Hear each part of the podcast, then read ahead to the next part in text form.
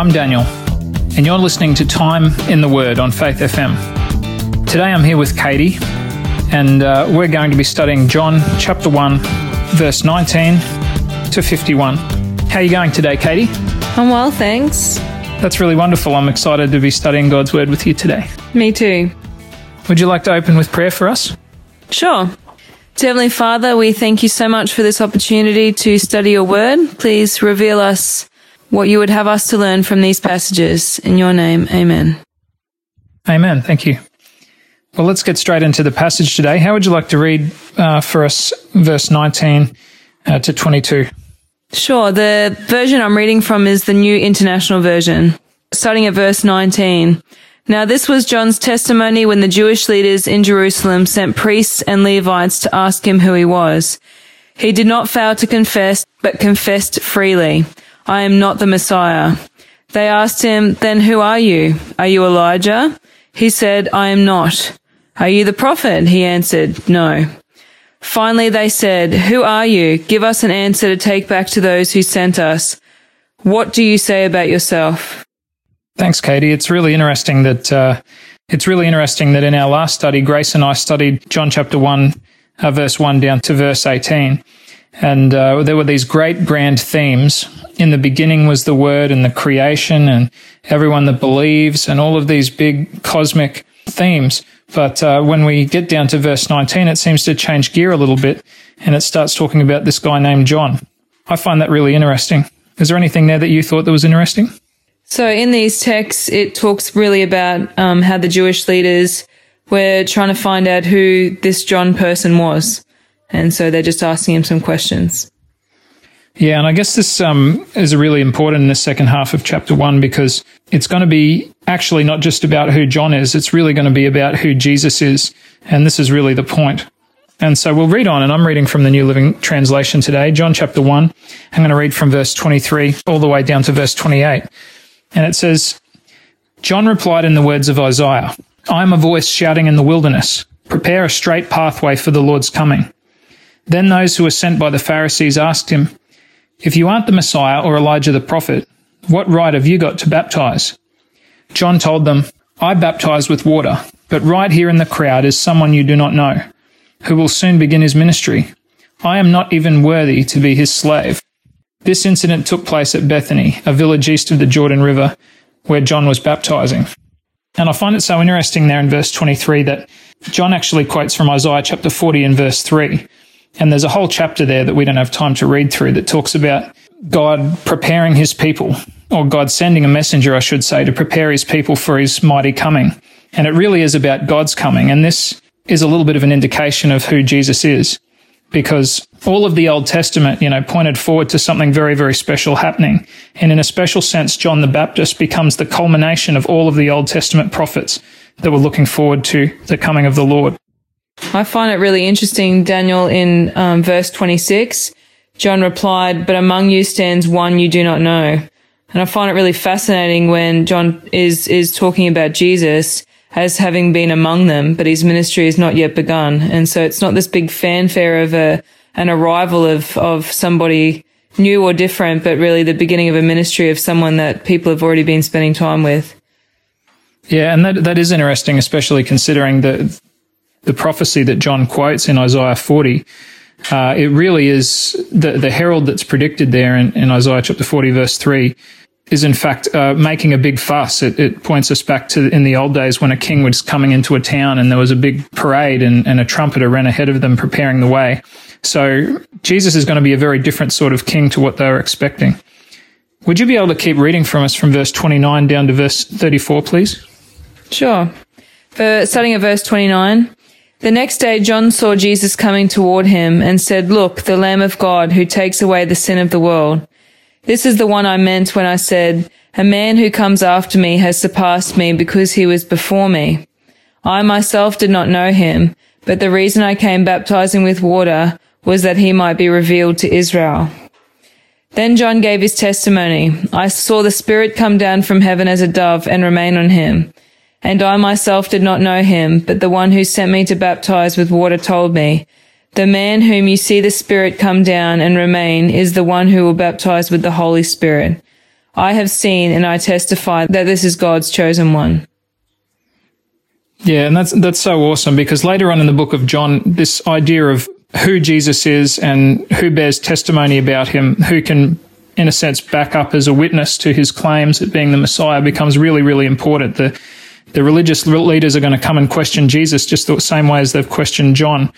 And so it's important for us as readers to, to see right here at the beginning, there is a, a testimony about who Jesus is. It comes first of all from God himself. Second of all, from the Holy Spirit descending on Jesus. And third of all, from John, who was the, the fulfillment, in a sense, he is the antitypical fulfillment of all of the Old Testament prophets. So he points to Jesus and says, all that the Old Testament was pointing forward to, this is the guy. So uh, who can you, in a sense, what higher witness can there be about who Jesus is than God the Father, God the Holy Spirit, and the whole Old Testament Bible? You know, that's really is uh, that's the best kind of witness that you can possibly get. Exactly, so, because in this section, it's hard to. Um, in verse 33, how he talks about the Spirit coming down and remaining on him. I find that really fascinating, that affirmation from heaven, because who are we to trust another man's testimony? Sometimes we question that, but right here is um, John's talking about a physical manifestation, a dove descending, like a dove descending upon him. And that was affirmation of who he was actually talking about. Thank you. I'm just going to read from uh, verse 35 and I'm going to push through all the way to the end of the chapter in verse 51 and we'll see what we can notice in this story. The following day, John was again standing with two of his disciples. As Jesus walked by, John looked at him and then declared, Look, there is the Lamb of God. Then John's two disciples turned and followed Jesus. Jesus looked around and saw them following. What do you want? he asked them. They replied, Rabbi, which means teacher, where are you staying? Come and see, he said. It was about four o'clock in the afternoon when they went with him to the place, and they stayed there the rest of the day. Andrew, Simon Peter's brother, was one of these men who had heard what John said and then followed Jesus. The first thing Andrew did was to find his brother and tell him, Simon, we have found the Messiah, which means the Christ. Then Andrew brought Simon to meet Jesus. Looking intently at Simon, Jesus said, You are Simon, the son of John, but you will be called Cephas, which means Peter. The next day, Jesus decided to go to Galilee. He found Philip and said to him, Come be my disciple. Philip was from Bethsaida, Andrew and Peter's hometown. Philip went off to look for Nathanael and told him, we have found the very person Moses and the prophets wrote about. His name is Jesus, the son of Joseph from Nazareth. Nazareth, exclaimed Nathanael. Can anything good come from there? Just come and see for yourself, Philip said. As they approached, Jesus said, Here comes an honest man, a true son of Israel. How do you know about me? Nathanael asked. And Jesus replied, I could see you under the fig tree before Philip found you. Nathanael replied, Teacher, you are the Son of God. You are the King of Israel. Jesus asked him, Do you believe all this just because I told you I saw you under the fig tree? You will see greater things than this. Then he said, The truth is, you will see heaven open and the angels of God going up and down upon the Son of Man. Very interesting passage, isn't it?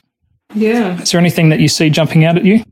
I really like the part where they all seem to want to go and share the news with other people. So they find out who this Jesus is. And Jesus is asking them, follow me, follow me. And it's not just enough that they follow him. They want to go share it with their brothers or their friends. And they also want to um, invite them to find out who this Jesus is themselves. Yeah, and it's like that, isn't it? You know, when uh, when we really get a sense of who Jesus is, we really desire to go and share him with others, and I, I love that as well. I also love the fact that verse 28 says that all this happened in the Jordan River. Actually, I was in um, Jordan just a, a, few weeks ago, and I visited this site where Jesus was baptized and where all of this took place. And you know, it's just a little way away from the site where Elisha told Naaman to go and dip in the in the water seven times. And so, all of these stories, you know, this idea of um, someone true in Israel that's being um, that's being washed and so forth. But uh, here we also see something about Jesus that tells us a little bit about who he is. You notice that he can see people's hearts. He can see somebody before he even meets them. He can know about them. And uh, in the story here of Nathanael, he says, I could see you under the fig tree before Philip found you. And uh, so we, we find out something about Jesus that he has access to knowledge that normal human beings don't have access to. And that's a little bit of a clue about who he is as well, isn't it? Yeah, absolutely. I also like at the beginning in um, verse 29 how John is pointing to Jesus. I find it really fascinating as humans, we want people to look to us and we want the glory, whereas he is, is clearly saying it's not about me. I've been preparing you to meet this person, not me. And I find that really fascinating because it kind of goes against our human character for us to want to have the glory, for us to want to have people adore us and follow us. But instead, in this, in these verses, John's saying, no, it's not about me. Here's Jesus. Here's the one I've been talking about. You need to be following him.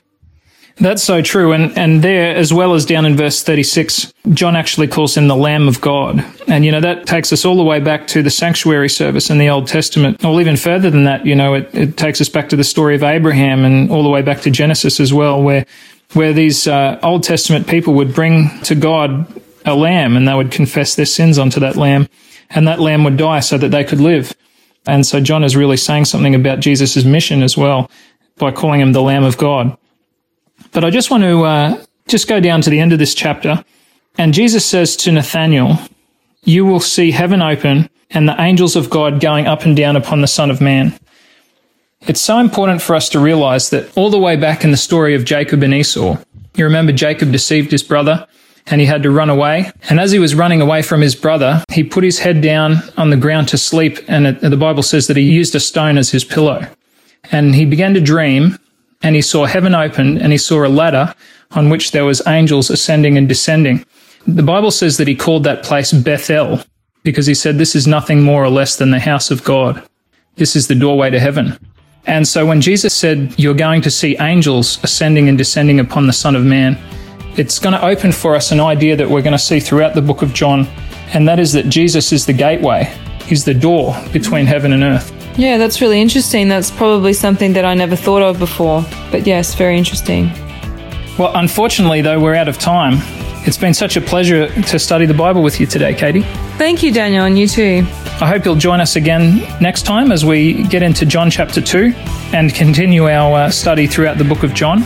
You've been listening to Daniel and Katie, and this has been Time in the Word today on Faith FM. Thank you for listening.